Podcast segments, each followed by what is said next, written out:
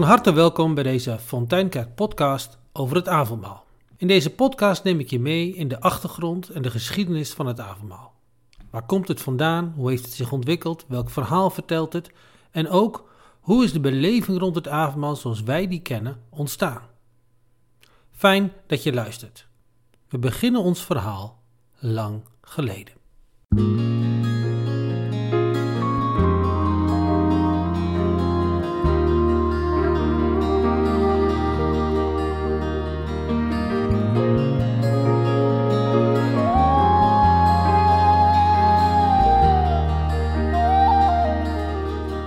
Stel je voor dat je door de straten van een Joodse wijk loopt in een grote stad, zo'n 200 jaar voor Christus. Er heerst een drukke bedrijvigheid. In alle huizen wordt schoongemaakt, er wordt gekookt, er worden tafels gedekt. Mensen doen snel nog laatste inkopen. En tegen de avond wordt het rustig op straat. De gezinnen en families verzamelen zich in hun eigen huis. Het is Pesachfeest. Je klopt op een deur en wordt hartelijk uitgenodigd binnen te komen. Je krijgt een stoel en kijkt nieuwsgierig toe wat er gebeurt. De vader van het gezin begint. Half zingend, half pratend vertelt hij een verhaal. Het is duidelijk dat iedereen het verhaal kent. Het begint in Egypte met onderdrukking, onrecht, slavernij, maar gaat dan verder. Uit Egypte door de Rode Zee en de woestijn naar het beloofde land. Een jongetje aan tafel stelt, keurig op het juiste moment te zien aan de glimlachen van de oudere zussen, een vraag. Vader, waarom is deze avond anders dan alle andere avonden? Omdat, zegt de vader, dit de avond is dat de Heer ons heeft bevrijd uit Egypte. Fluisterend vraag je aan degene die naast je zit: Hoe lang is dat geleden? Heel lang. En tegelijk is het vanavond. Wij zijn dat volk. Alle Joodse gezinnen vieren vanavond dit feest. Dit maakt ons één. Het herinnert ons eraan wie onze God is en wie wij zijn. Zijn bevrijde mensen. Hoe moeilijk het ook is. En voor Joden is het vaak heel moeilijk. Dit geeft ons moed. God heeft ons bevrijd en zal ons steeds weer bevrijden. De maaltijd gaat verder. Ze eten gekke platte broden, matzes, als herinnering aan de grote haast waarmee ze uit Egypte vertrokken. Geen tijd om het brood te laten rijzen. Bittere kruiden om het verdriet te herdenken. Zoete vruchtenmoes om de smaak van de bevrijding te proeven. Een ei als symbool van een nieuw begin. Er gaan verschillende bekers rond met allemaal een andere betekenis en samen vertelt het in duizend kleuren. Dit is wie wij zijn. Door deze maaltijd word je onderdeel van het verhaal onderdeel van het volk. In Christ alone, my hope is found. He is my light, my strength, my song. This cornerstone, this solid ground, firm through the fiercest drought and storm. What heights of love, what depths of peace.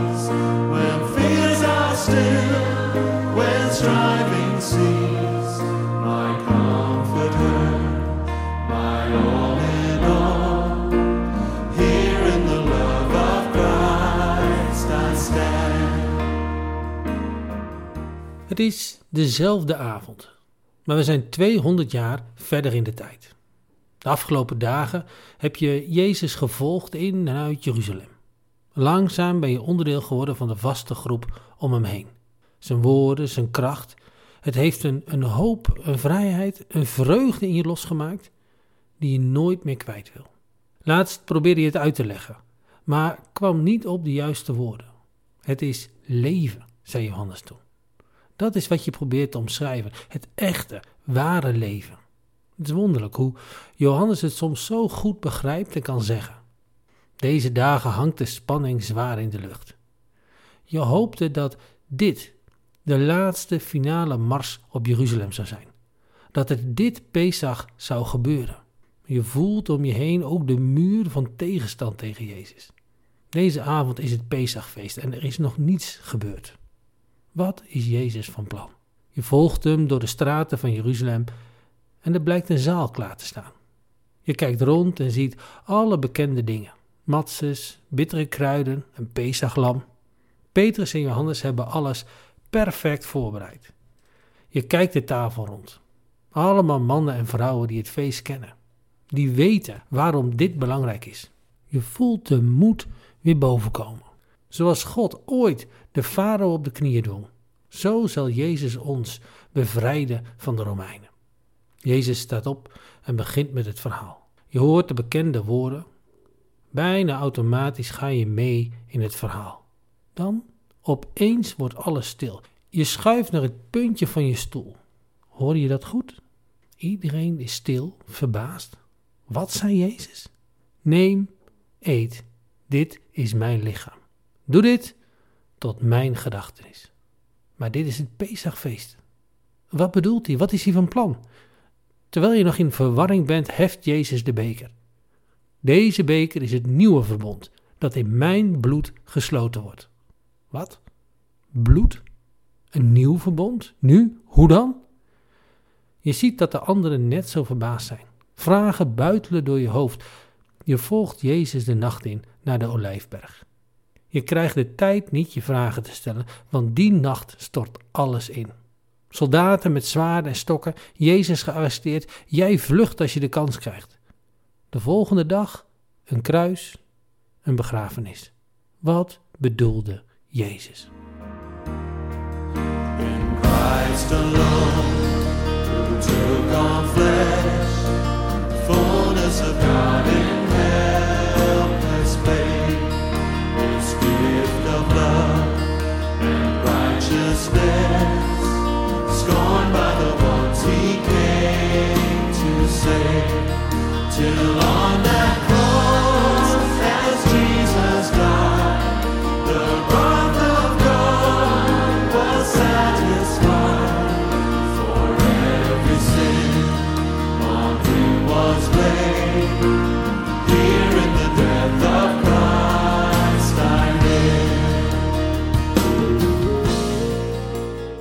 We zijn weer 40 jaar verder en je loopt op de eerste dag van de week in alle vroegte door de straten van de stad Colosse. De stad ontwaakt langzaam. Naast je loopt een jonge man die je de vorige dag tijdens je werk ontmoet hebt. Je bent nog niet lang in de stad en het is goed mensen te leren kennen. Deze man was je opgevallen door de wonderlijke tinteling in zijn ogen. Het contact ging snel en hij vertelde over het leven in de stad. Ach, een stad zoals zoveel in de Romeinse wereld. Het leven is goed, maar het is hard werken. Sommigen zijn rijk, de meeste slaaf. Verschillen zijn duidelijk zichtbaar.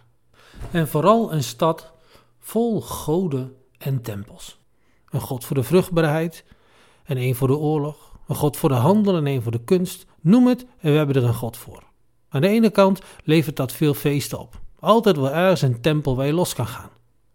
Maar de goden zijn ook wispelturig, onbetrouwbaar. Dat is waar ik het meest op leeg liep, denk ik achteraf. Altijd de angst voor de goden. Dat je ze niet boos maakt, dat ze niet een slechte dag hebben en jij het slachtoffer wordt. Altijd wielen en dealen in de hoop dat je ze te vriend houdt. En de feesten. Het is goed om te ontspannen, maar de ranzigheid, de alcohol, de vrouwen, te veel eten.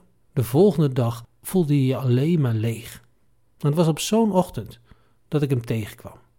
Het was toeval, als dat bestaat, dat ik in hetzelfde gebouw moest zijn. Een groep mensen kwam bij elkaar in een klein zaaltje. Vreemde groep. Veel Joden, maar niet alleen maar. Ze luisterden naar een Joodse man. Paulus heet hij.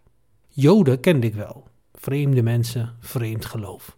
Maar deze Paulus kwam met een heel nieuw verhaal. Het duurde een tijd voor ik het begreep, maar vanaf het begin had ik het gevoel: hier moet ik zijn. Dit is waar ik naar op zoek ben. En het ging vooral steeds weer over Jezus. Ze noemen hem de Messias. Voor de Joden betekent dat een soort van held, verlosser, koning noemen ze hem ook wel. Alleen eindigde deze aan een kruis. Geen grootse held zou je denken. Maar dan komt het bizarste van alles.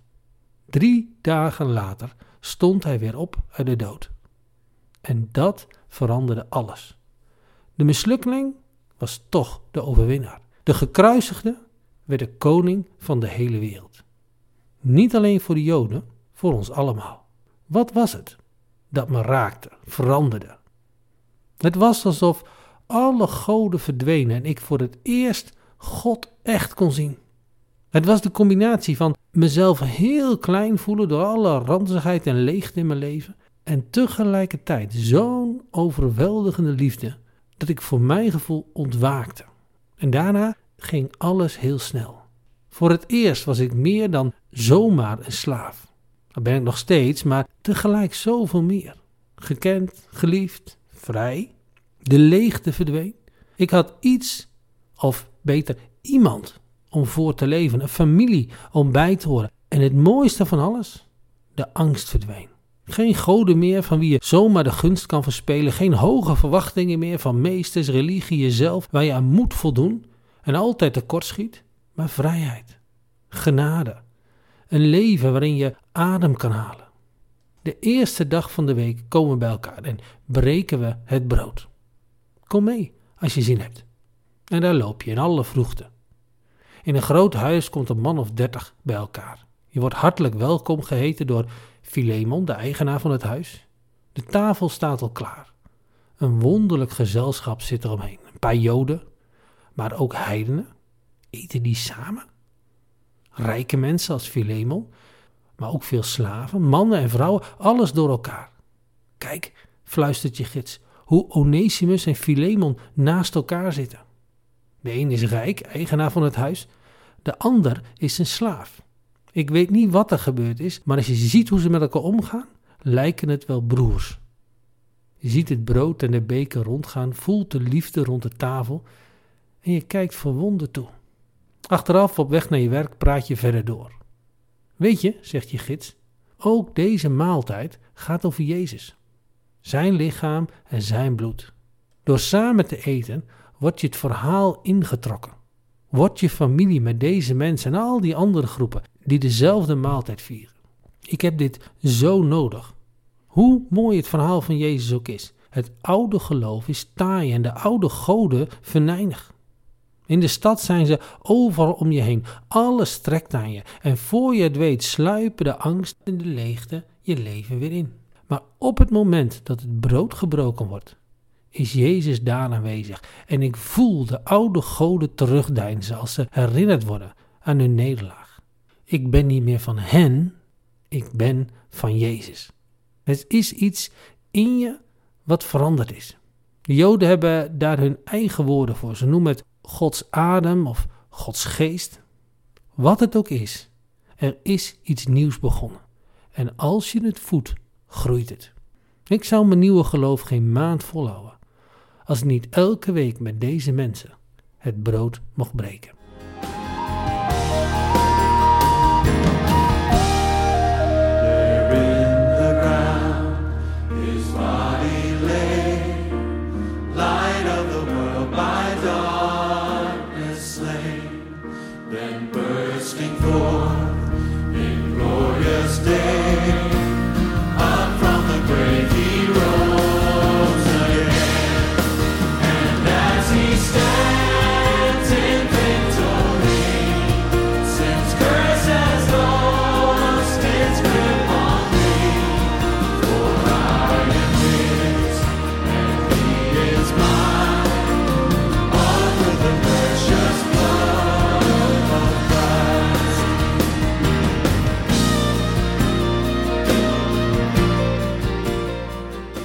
We maken een hele grote sprong in de tijd.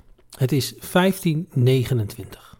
We lopen door de straten van een stad, langs weerszijden vakwerkhuizen. En we lopen een kamer binnen waar twee mannen heftig met elkaar in gesprek zijn. Volle kroezen schuimend bier worden aangedragen. De gemoederen raken verder verhit. Op een gegeven moment grijpt een van de twee met zijn handen in het schuim van het bier en schrijft ermee op tafel. Isht, mijn her, zei Jezus het niet heel duidelijk: Dit is mijn lichaam.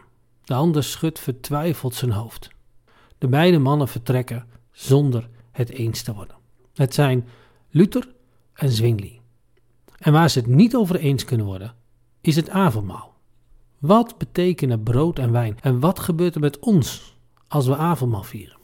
Wat is er sinds de gemeente in Colosse met het avondmaal gebeurd? Wat we weten is dat kerkdiensten en ook het avondmaal in eerste instantie vrij spontaan werden vormgegeven. En wat je dan ziet is dat er vrij snel een formalisering optreedt die overgaat in unificering. Dus er komt een formele liturgie en vervolgens wordt die liturgie verplicht in één bepaald gebied. En bij de opkomst en de macht van de paus wordt dan de liturgie van Rome bindend voorgeschreven voor de hele kerk. In dit proces van spontaan avondmaal vieren naar een bindende liturgie gebeurt er ook heel veel inhoudelijk met het avondmaal. In het Nieuwe Testament is het avondmaal eigenlijk een soort liefdemaaltijd. Je zou nog zeggen in, in onze tijd het avondmaal en de voedselbank vielen samen. Mensen brachten voedsel mee en samen met de armen werd er dan gegeten en ook het avondmaal gevierd. En waarschijnlijk maakten die vieringen deel uit van de dagelijkse liturgie bij mensen thuis of de wekelijkse liturgie met elkaar als gemeente. In eerste instantie gebeurt dan het volgende. Bij de maaltijd wordt de dankzegging voor het meegebrachte voedsel belangrijk. En vanuit die dankzegging ontwikkelen de meegebrachte gaven zich steeds meer tot offers. En de dankzegging wordt steeds meer de toewijding van die offers aan Jezus. Dan gaan de offers steeds meer het offer van Jezus symboliseren. En zo ontwikkelt zich langzaam in een proces van enkele eeuwen de leer van wat je met een moeilijk woord noemt de transsubstantiatie. De overtuiging dat brood en wijn daadwerkelijk veranderen in het lichaam en bloed van Jezus. De maaltijd wordt steeds meer symbolisch en in het avondmaal werd Jezus geofferd tot vergeving van de zonde. En de voorganger verandert in een priester. Iemand die met het offer namens het volk naar God gaat en zo verzoening bewerkstelligt. Het altaar krijgt steeds meer de centrale plek in de kerk. En zo ontwikkelt het avondmaal zich in vele eeuwen tot een magische handeling waar mensen uit de handen van de priester vergeving ontvangen. En probeer eens in te denken wat dat doet met de positie van de priester en, en de macht van de kerk. Er is een handeling van een mens, van de priester, van de kerk nodig om de vergeving, de genade te ontvangen. In de Reformatie gaat het roer helemaal om wat betreft het avondmaal. Jezus hoeft niet telkens opnieuw geofferd te worden. Zijn offer was eens en voor altijd voldoende. En er is geen enkele handeling van een mens nodig om Gods genade te bewerken. Daarmee verandert ook de kerkdienst totaal. En de priester wordt een predikant. Niet langer iemand die namens het volk met het offer bij God komt om verzoening te bewerken, maar iemand die namens God naar het volk mag gaan om zijn genade te verkondigen. En daarmee komt ook de preek in het centrum te staan. Jezus is niet langer het passieve slachtoffer, maar hij is de gastheer aan tafel, die de gemeente deelgeeft aan zijn verheerlijk lichaam. Blijft de vraag waar Luther en Zwingli het maar niet over eens werden. Wat zijn brood en wijn? Hoe worden we gevoed met Jezus lichaam en bloed? En wat betekent dat? Het is Johannes Calvijn die de uitweg vindt door het om te draaien. Jezus komt niet naar beneden in brood en wijn. Het is de Heilige Geest die ons in het avondmaal optilt naar de hemel en ons één maakt met Jezus. Het is door de Geest dat aan het avondmaal het verleden ons inhoudt. En dat we daadwerkelijk met Jezus aan tafel zitten op dat laatste avondmaal, delen in zijn dood en opstanding. Het is door de geest dat de toekomst ons tegemoet komt. En we daadwerkelijk met Jezus aan tafel zitten op het grote feestmaal van God als hemel en aarde nieuw zijn. Het is door de geest dat we één worden met al die anderen aan diezelfde tafel op zoveel plekken in de wereld. En het is boven alles door de geest dat we één worden met Jezus en dat Hij meer en meer bezit neemt van ons leven. Er is daadwerkelijk een nieuw leven in ons begonnen. Het avondmaal is een werkelijk vooruitgrijpen, beginnen te proeven van het voedsel dat ons nieuwe leven zal onderhouden in Gods grote toekomst.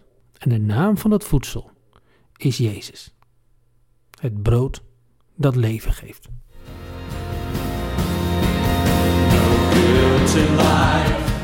No fear in death. This is the power of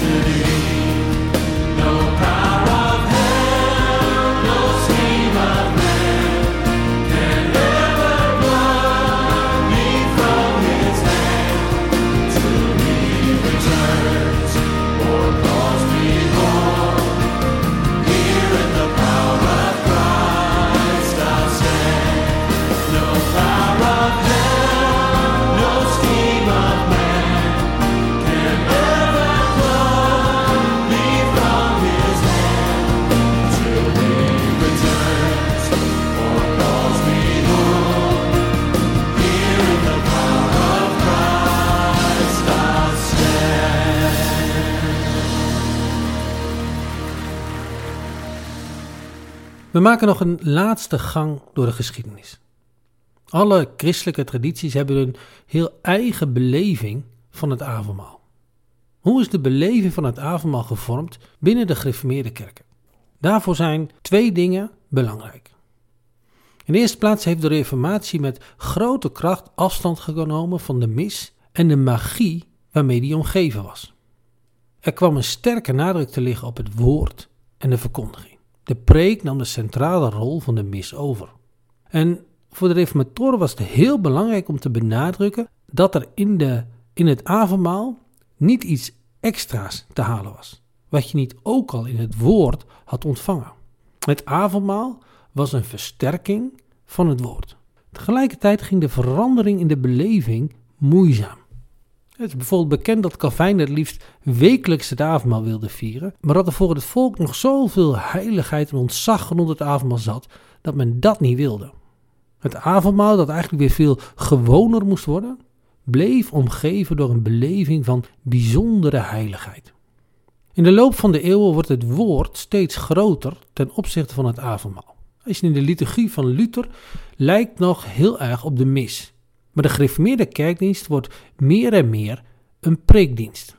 Waarbij de liturgie niet veel meer is dan een opstapje naar en een afstapje van de preek. Avondmaal vieren we af en toe, omgeven met veel woorden en een sfeer van heiligheid en ontzag. Eigenlijk zie je pas de laatste 50 jaar dat er in Nederland verandering komt. Dat er meer aandacht komt voor aanbidding, meer variatie in de liturgie. En zeker de laatste jaren is er ook rond het avondmaal van alles in beweging. Steeds meer kerken beginnen het vaker te vieren, formulieren verliezen hun plek, de toegang is minder exclusief, de vormgeving verandert. En achter al die veranderingen zit de vraag: hoe geven we het avondmaal nou een goede, evenwichtige plek naast het woord?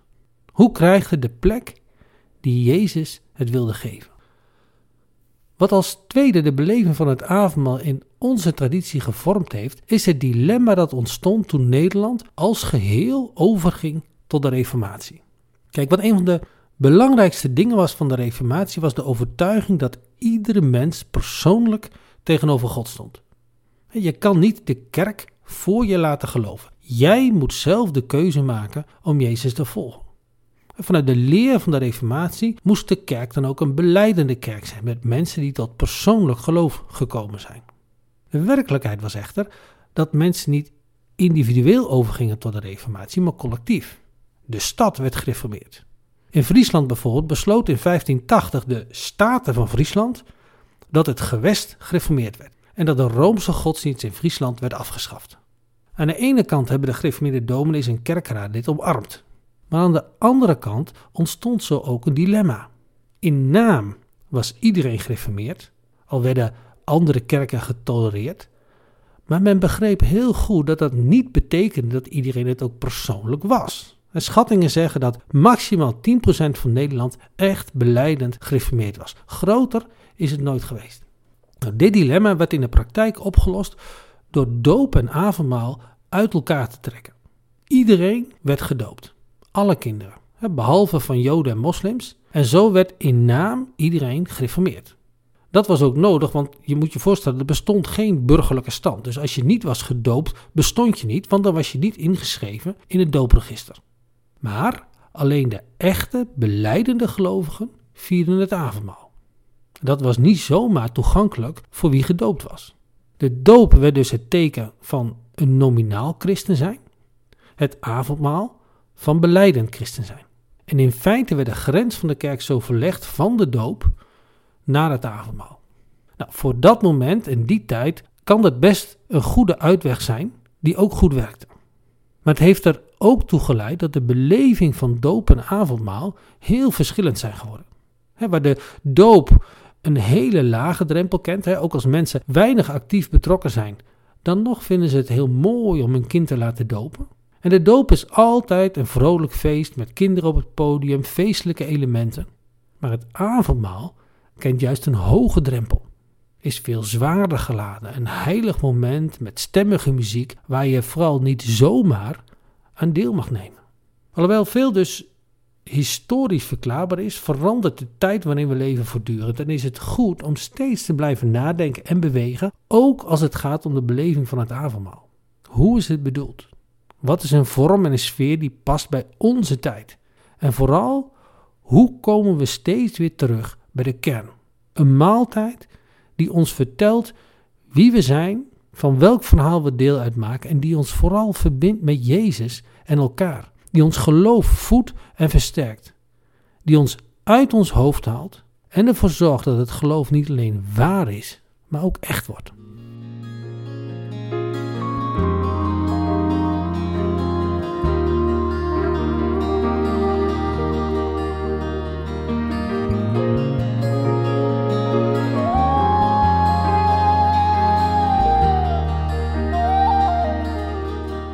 Dankjewel voor het luisteren naar deze podcast.